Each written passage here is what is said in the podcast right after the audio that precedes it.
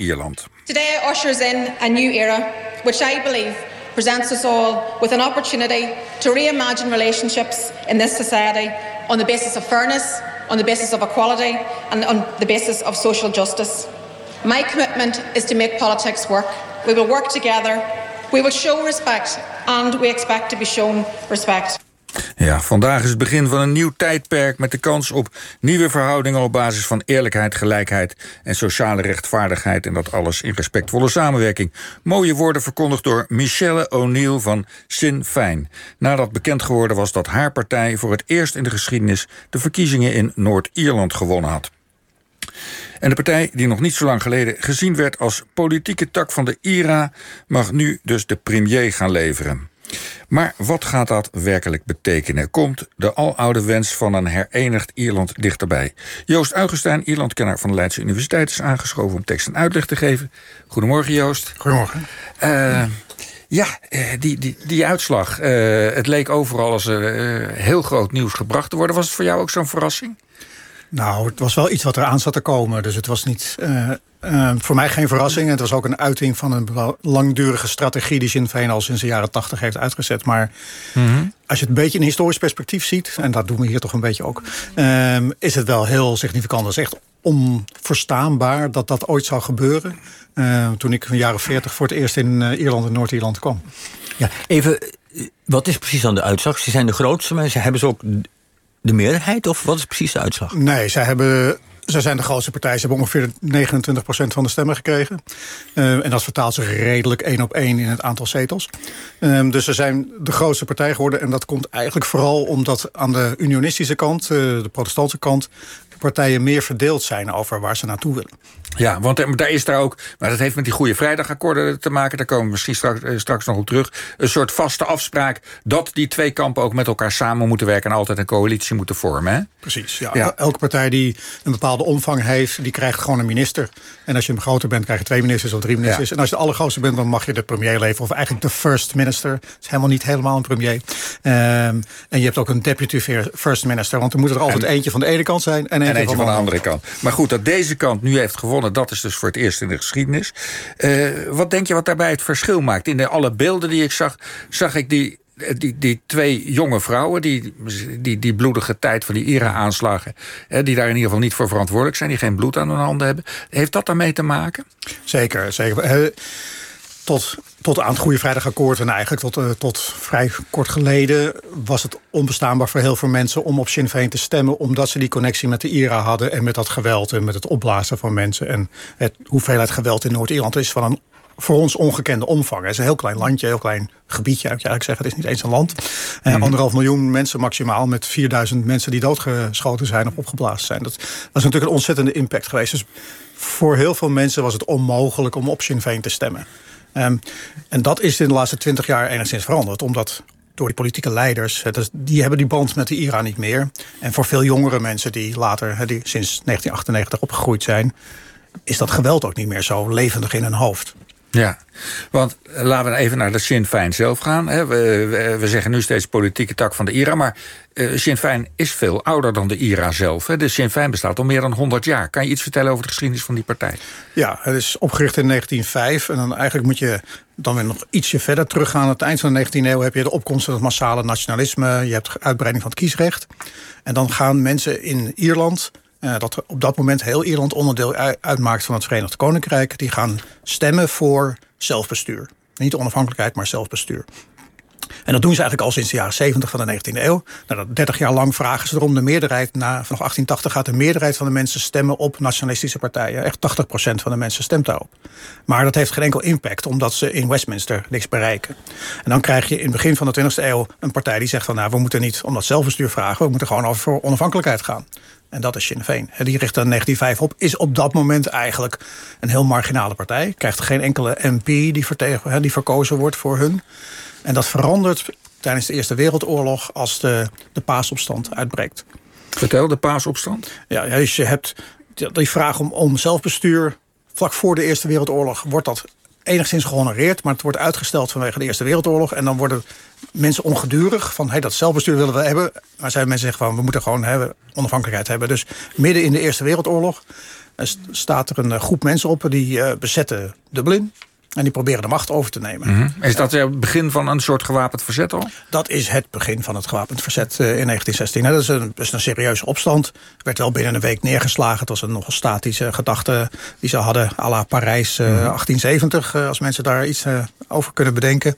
Um, maar het veranderde heel erg de mentaliteit van de, van de bevolking in Ierland. Dus die waren tot dan toe braaf, volgden ze dat die vraag om zelfbestuur. En nu gingen ze over naar steun voor Sinn Féin. En Sinn Féin werd nu de partij van de Republikeinen. De partij van, die voor meer stond dan, dan zelfbestuur, maar voor onafhankelijkheid. En opeens werden zij de dominante partij in de, in de verkiezingen aan het eind van de Eerste Wereldoorlog. Ja, ja. En hebben ze dan ook al zoiets als een IRA? De mensen die de paasopstand uh, uitgevoerd hebben, die komen uit de periode vlak voor de Eerste Wereldoorlog, toen dat zelfbestuur op de kaart was komen te staan waar unionisten heel erg tegen waren. De liberalen in, in, waren aan de macht in Engeland. Die gaven zelfbestuur aan Ierse nationalisten... omdat ze daar afhankelijk van waren in het parlement voor, in een coalitie. Maar de unionisten gingen daar heel erg tegen in. Dus die organiseerden in 1912, 13 organiseerden zij een burgermilitie. Meer dan 100.000 mensen, goed bewapend. En de katholieken, die dus voor de regering waren... die gingen ook een militie opzetten. En dat waren de Irish Volunteers. Die organiseerden die paasopstand. Dan krijg je dat Sinn Féin populair wordt na die paasopstand. Die winnen de verkiezingen van 1918 en die roepen in januari 1919 de Ierse Republiek uit.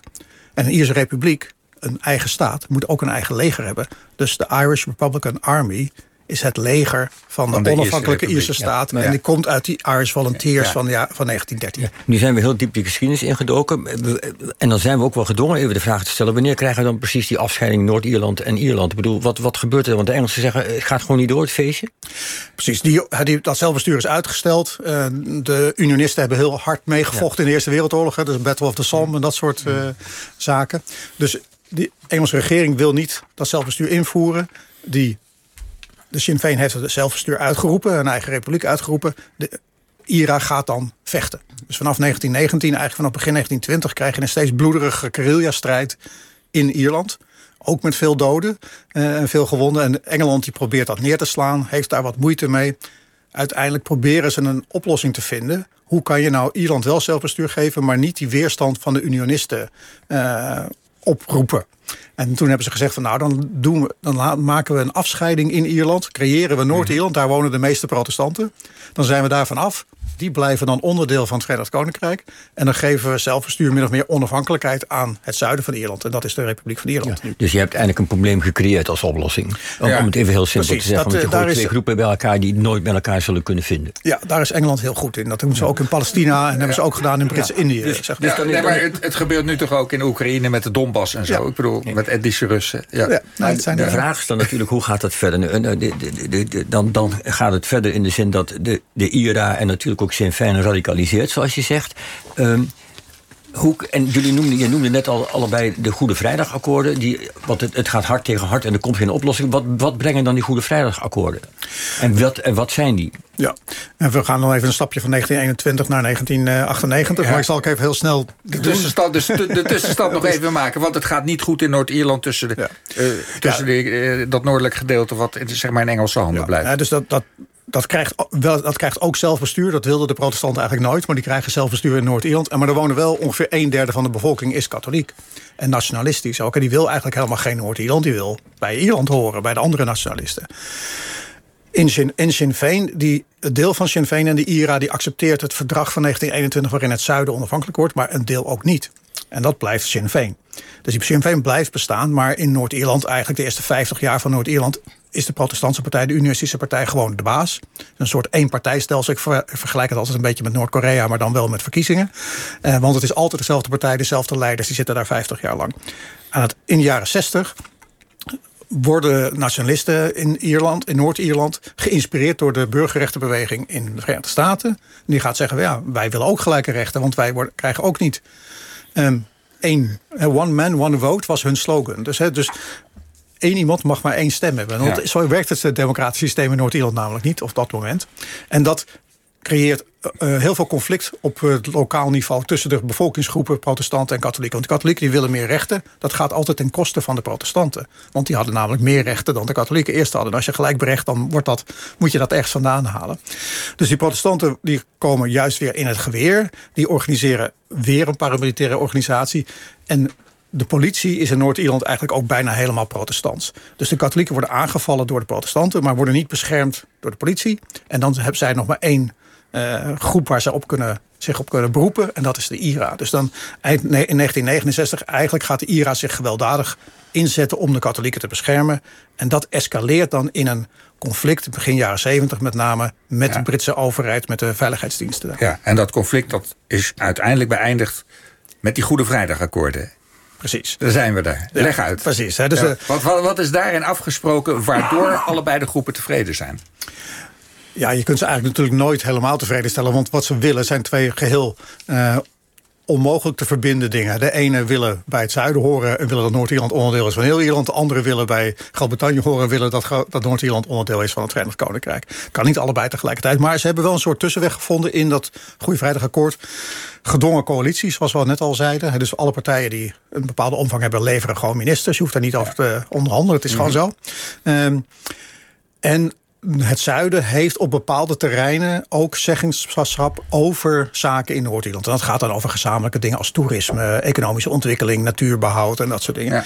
En als Noord-Ierland het goed vindt, dus alle partijen in Noord-Ierland het goed vinden, dan zullen ze steeds meer gaan samenwerken met het zuiden. Uiteindelijk zou dat dan een vereniging kunnen zijn. Want Noord, in, de Noord, in de Goede Vrijdagakkoord staat ook dat als de meerderheid van de bevolking in Noord-Ierland bij het zuiden wil horen, dat Engeland dat ook gaat doen. Dus die geven mhm. gewoon Noord-Ierland aan het zuiden als de bevolking van Noord-Ierland dat wil. Ja, maar dat zal niet zo snel gebeuren, want die is in meerderheid toch nog steeds protestants. Het gaat, dat is aan het schuiven. Want als je nu naar de verkiezingen kijkt, zijn de katholieken en de nationalistische partijen en de unionistische partijen precies even groot. Allebei 40 procent en 20 procent zit een beetje op het vinkertouw. Ja, en wat betekent uh, uh, afsluitend uh, de, deze verkiezingsoverwinning nu? is dat een stap, denk jij, de goede richting in? Of dreigt er nou weer de terugkeer van het geweld? Het is niet de meest behulpzame stap. Het, stap. het is heel symbolisch, namelijk. En de unionisten gebruiken het ook, ook als een beetje als een, als een politiek instrument om, om grip te krijgen op het, op het Northern Ireland Protocol van de Brexit, hè, waarin de problemen afgesproken is hoe dan Noord-Ierland onderdeel moet zijn, zowel van het Verenigd Koninkrijk als van de Europese Unie. En de unionisten willen dat opblazen. En ze hebben nu het instrument in handen, want wij willen niet met Sinn Féin eigenlijk in een part, in, uh, onder Sinn Féin in een regering zitten. En die gebruiken die uitslag eigenlijk om een nog veel hardere positie in te nemen, wat Boris Johnson dan weer zal dwingen om weer harder te zijn tegenover de Europese Unie in haar onderhandelingen. Ja, allemaal heel ingewikkeld. Laten we er het beste van hopen. Dat Joost Augustijn, bedankt. Dank je.